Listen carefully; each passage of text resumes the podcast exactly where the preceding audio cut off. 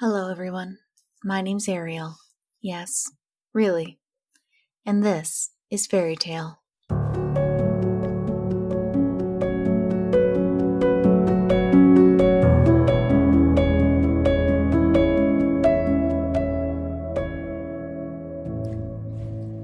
For this episode, please forgive any snuffling you hear in the background. Uh, Wicket, my Pekingese, has decided to be a little extra snuffly today. As usual, I would like to post the warning that uh, some of these fairy tales may not be suitable for children, as they are much closer to the originals, and uh, Disney hasn't quite gotten to them just yet. Today, in honor of the season, I bring you a story called Snowflake. Following, I will be reading Puss in Boots.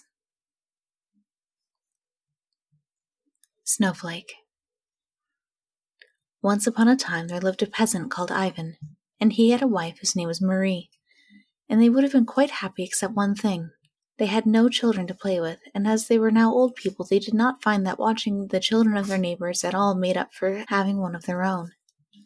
One winter, which nobody living will ever forget, the snow lay so deep that it came up to the knees of even the tallest man. When it had fallen, the sun was shining again, the children ran out into the street to play, and the old man and his wife sat at their window and gazed at them. The children first made a sort of little terrace, then stamped it hard and firm, and then they began to make a snow woman. Ivan and Marie watched them, the while thinking about many things. Suddenly, Ivan's face brightened, and he looked at his wife and said, Wife, why shouldn't we make a snow woman too? Mm, why not? replied Marie, who happened to be in a very good temper. It might amuse us a little. But there is no use in making a woman. Let us make a little snow child and pretend it is a living one. Yes, let's do that, said Ivan, and he took down his cap and went into the garden with his old wife. Then the two set to work with all of their might to make a doll out of the snow. They shaped a little body and two little hands and two little feet. At the top they placed a ball of snow, out of which the head was to be. What in the world are you doing? asked a passer-by. Can't you guess? returned Ivan. Making a snow child, replied Marie. They had finished the nose and chin. Two holes were left for the eyes, and Ivan carefully shaped out the mouth. No sooner had he done this than he felt a warm breath upon his cheek. He started back in surprise and looked, and behold, the eyes of the child met his. Its lips, which were as red as raspberries, smiled at him. What is it? cried Ivan, crossing himself. Am I mad, or is this thing bewitched? The snow child bent its head as if it had really been alive. It moved its little arms and its little legs in the snow that lay about it just as living children did theirs. Ah, Ivan, Ivan! cried Marie, trembling with joy.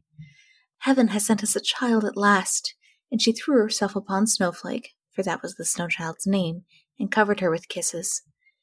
And the loose snow fell away from Snowflake as an egg-shell does from an egg, and it was the little girl who Marie held in her arms.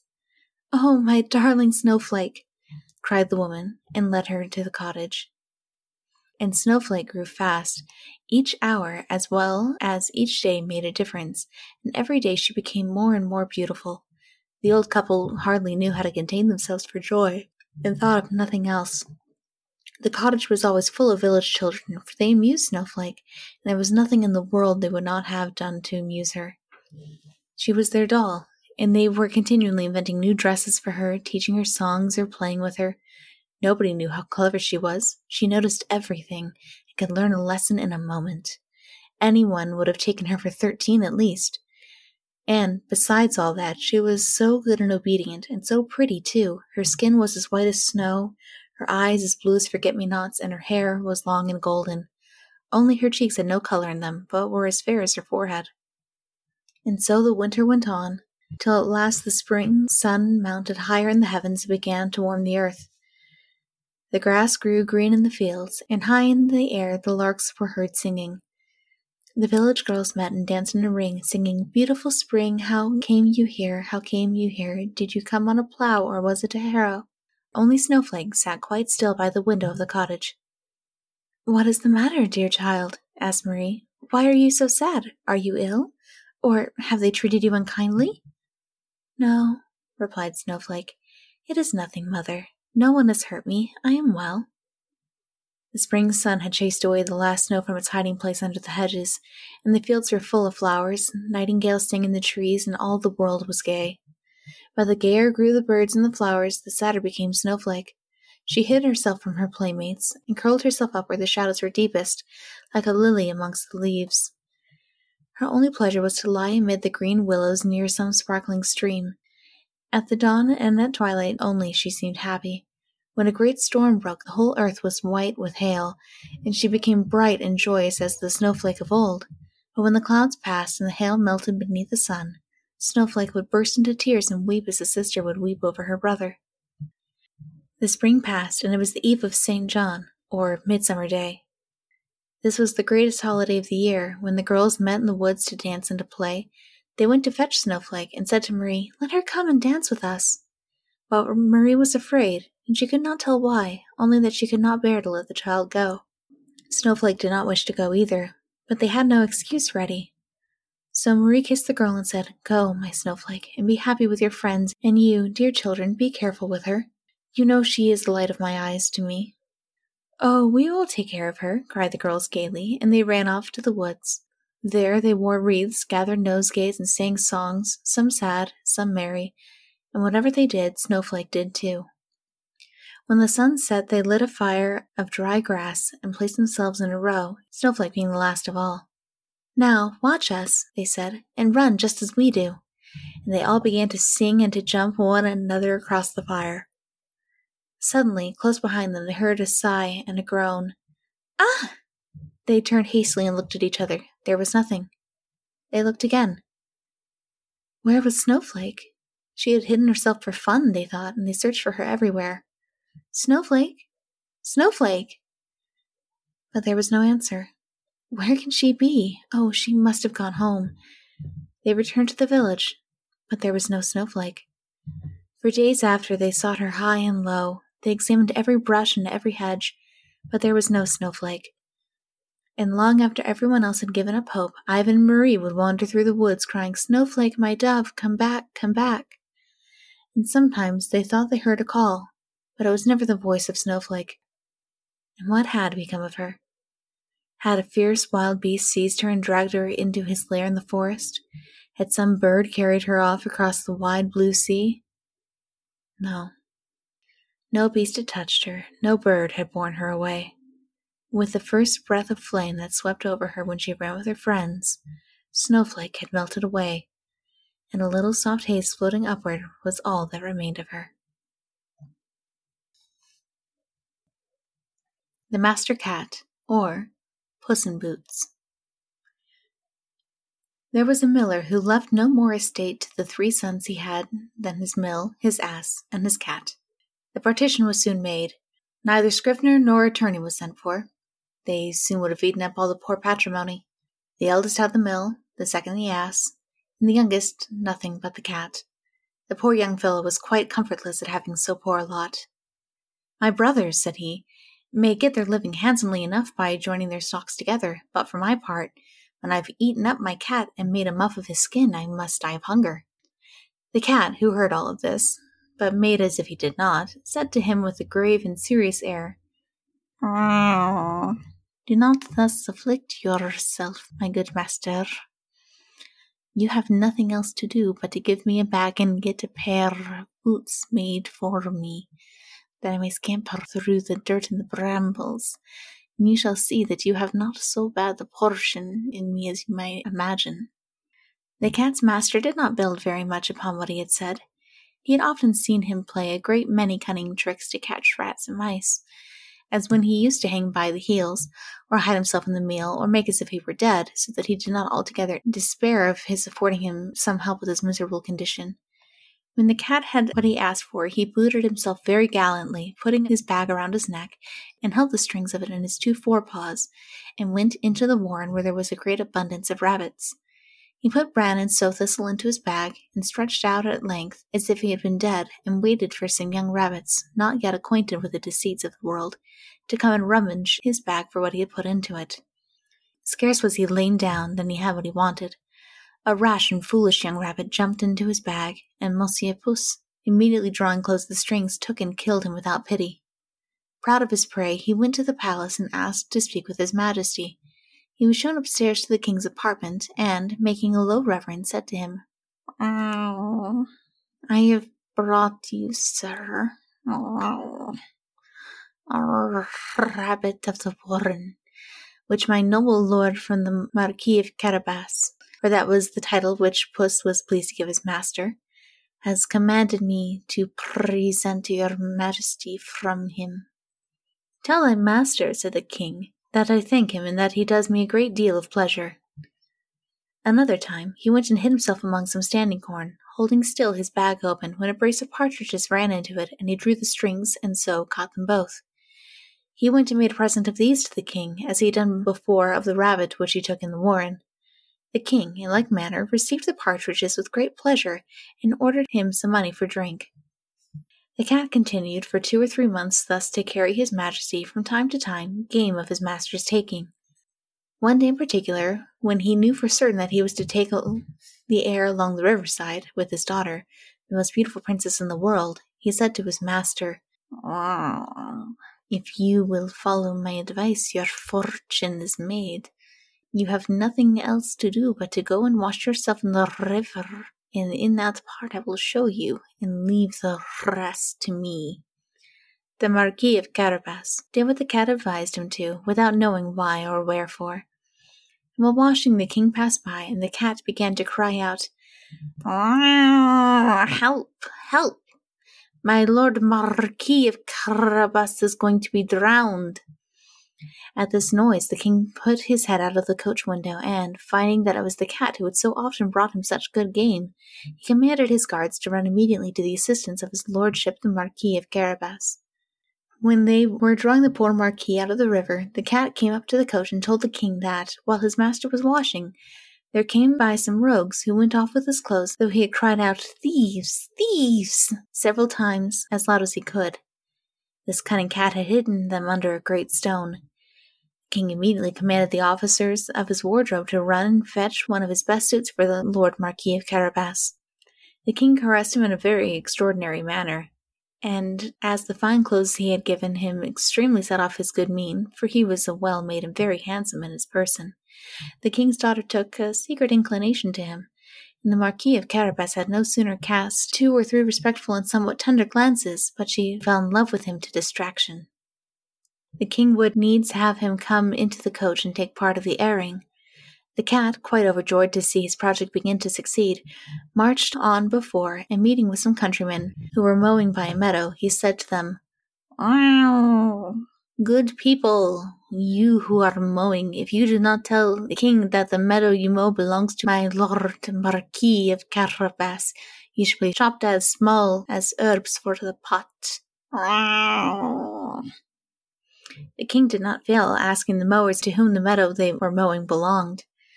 To my lord the Marquis of Carabas, they answered all together, for the cat's threats had made them terribly afraid.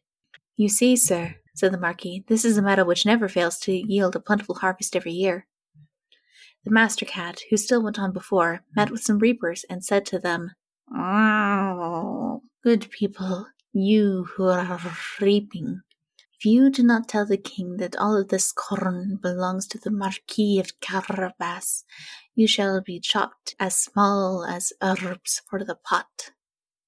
The king, who passed by a moment after, would needs know to whom all that corn which he saw then did belong. To my lord the Marquis of Carabas, replied the reapers, and the king was very well pleased with it, as was the Marquis, whom he congratulated thereupon. The master cat, who went all ways before, said the same words to all he met, and the king was astonished at the vast estates of my lord Marquis of Carabas. Monsieur Puss came at last to a stately castle, the master of which was an ogre, the richest as had ever been known, for all the lands which the king had gone over belonged to this castle. The cat, who had taken care to inform himself who this ogre was and what he could do, asked to speak with him, saying that he could not pass near his castle without having the honor of paying his respects to him. The ogre received him as civilly as an ogre could do, and made him sit down. Oh, I have been assured, said the cat, that you have the gift of being able to change yourself into all sorts of creatures you have a mind to. You can, for example, transform yourself into a lion or an elephant and the like. That is true, said the ogre very briskly, and to convince you, you shall see me now become a lion. Puss was so sadly terrified at the sight of a lion so near him that he immediately got into the gutter, not without abundance of trouble and danger, because of his boots, which were of no use to him at all in walking upon the tiles. A little while after, when the puss saw the ogre had resumed his natural form, he came down and owned he had been very much frightened. I have been moreover informed, said the cat, but I know not how to believe it, that you also have the power to take on you the shape of the smallest animals. For example, to change yourself into a rat or a mouse. But I must own to you that I take this to be impossible. Impossible, cried the ogre. You shall see it presently and at that same time he changed himself into a mouse and began to run about the floor. Puss no sooner perceived this, but he fell upon him and ate him up. Meanwhile, the king, who saw, as he passed, this fine castle of the ogres, had a mind to go into it. Puss, who heard the noise of his majesty's coach running over the drawbridge, ran out and said to the king, Your majesty is welcome into this castle of my lord Marquis of Carabas. What, my lord Marquis, said the king, and does this castle belong to you? There can be nothing finer than this court and all the stately buildings which surround it. Let us go into it, if you please. The Marquis gave his hand to the princess and followed the king, who went first. They passed into a spacious hall where they found a magnificent collation, which the ogre had prepared for his friends, who were that very day to visit him, but dared not enter, knowing the king was there. His Majesty was perfectly charmed with the good qualities of my lord Marquis of Carabas, as was his daughter, who had fallen violently in love with him, and, seeing the vast estate he possessed, said to him, after having drunk five or six glasses, It will be owing to yourself only, my lord Marquis, if you are not my son in law. The Marquis, making several low bows, accepted the honour which his Majesty conferred upon him, and forthwith that very same day married the princess. Monsieur Puss became a great lord, and never ran after mice any more, but only for his diversion. The Frost by Hannah Flagg Gould The frost looked forth one still, clear night, and he said, Now shall I be out of sight. So through the valley and over the height, in silence I'll take my way. I will not go like that blustering train, the wind and the snow and the hail and the rain who make so much bustle and noise in vain, but I'll be as busy as they. Then he went to the mountain and powdered its crest, and he climbed the trees and their boughs he dressed, with diamonds and pearls, and over the breast of the quivering lake he spread a coat of mail that it need not fear the downward point of many a spear, and then he hung on its margin far and near where a rock could rear its head. And he went to the windows of those who slept, and over each pane like a fairy crept, Wherever he breathed, wherever he stepped, by the light of the moon were seen the most beautiful things. There were flowers and trees, there were bevies of birds and swarms of bees, there were cities, thrones, temples, and towers, and these all pictured in silver sheen. But he did one thing that was hardly fair. He peeped in the cupboard, and finding there that all had forgotten for him to prepare, now just to settle them a thinking, I'll bite this basket of fruit, said he, this costly pitcher I'll burst in thee, and for the glass of water they left for me shall to tell them I'm drinking. And that, I believe, will conclude tonight's fairy tales. Thank you so much for listening. You can follow us and all of my creative efforts at Chaos Lilly Creations on Facebook and Instagram. You can support this podcast at Chaos Lilly Creations on Patreon or you can go to ko-fi.com slash chaos underscore lilly. All lilies are spelled L-I-L-L-Y. You can also expect a live Christmas episode uh, where we'll be reading Charles Dickens' Christmas Carol on Christmas Eve. And if you'd like, we are currently running a GoFundMe, which you can find on our Facebook page, for the next round of uh, the 2020 Apocalypse where I will be working with friends to bake off something approaching 250 individual pies to be donated to local Salt Lake homeless and homeless shelters. Our theme, Passing Beauty, is by Dan Phillipson, and my editor is Scott Hill. Thank you so much again for listening. Now, go be a light in dark places and cause little chaos. This is Ariel, swimming off. Starting your own podcast can be intimidating, especially when it comes to figuring out how to best spread the word. When starting Fairy Tale, hands down, the most recommended site was Buzzsprout, and more than six months later, I certainly couldn't agree more.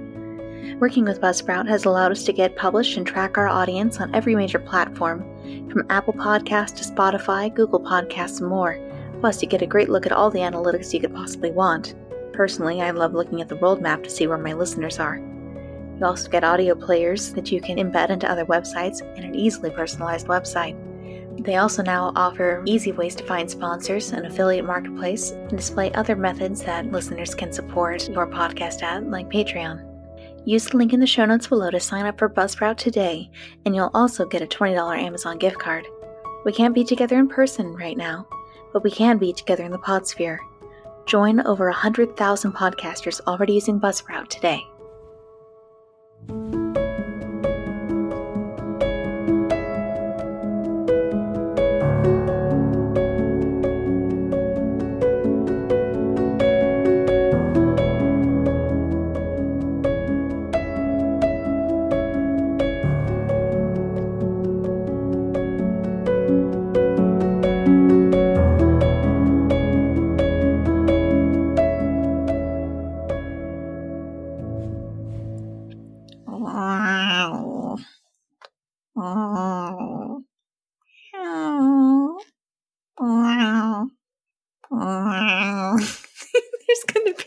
Much of me just badly meowing into the microphone. Oh my gosh. and you, dear children, be careful with her. Oh, crap. Wow. Wow. Wow. Me scamper. Good people my lord Mar- of my lord of my lord Marquis of Car. I have brought you. I have brought you, sir. Um. Ugh, can't do cat voices today. Oh, that's probably the worst one yet.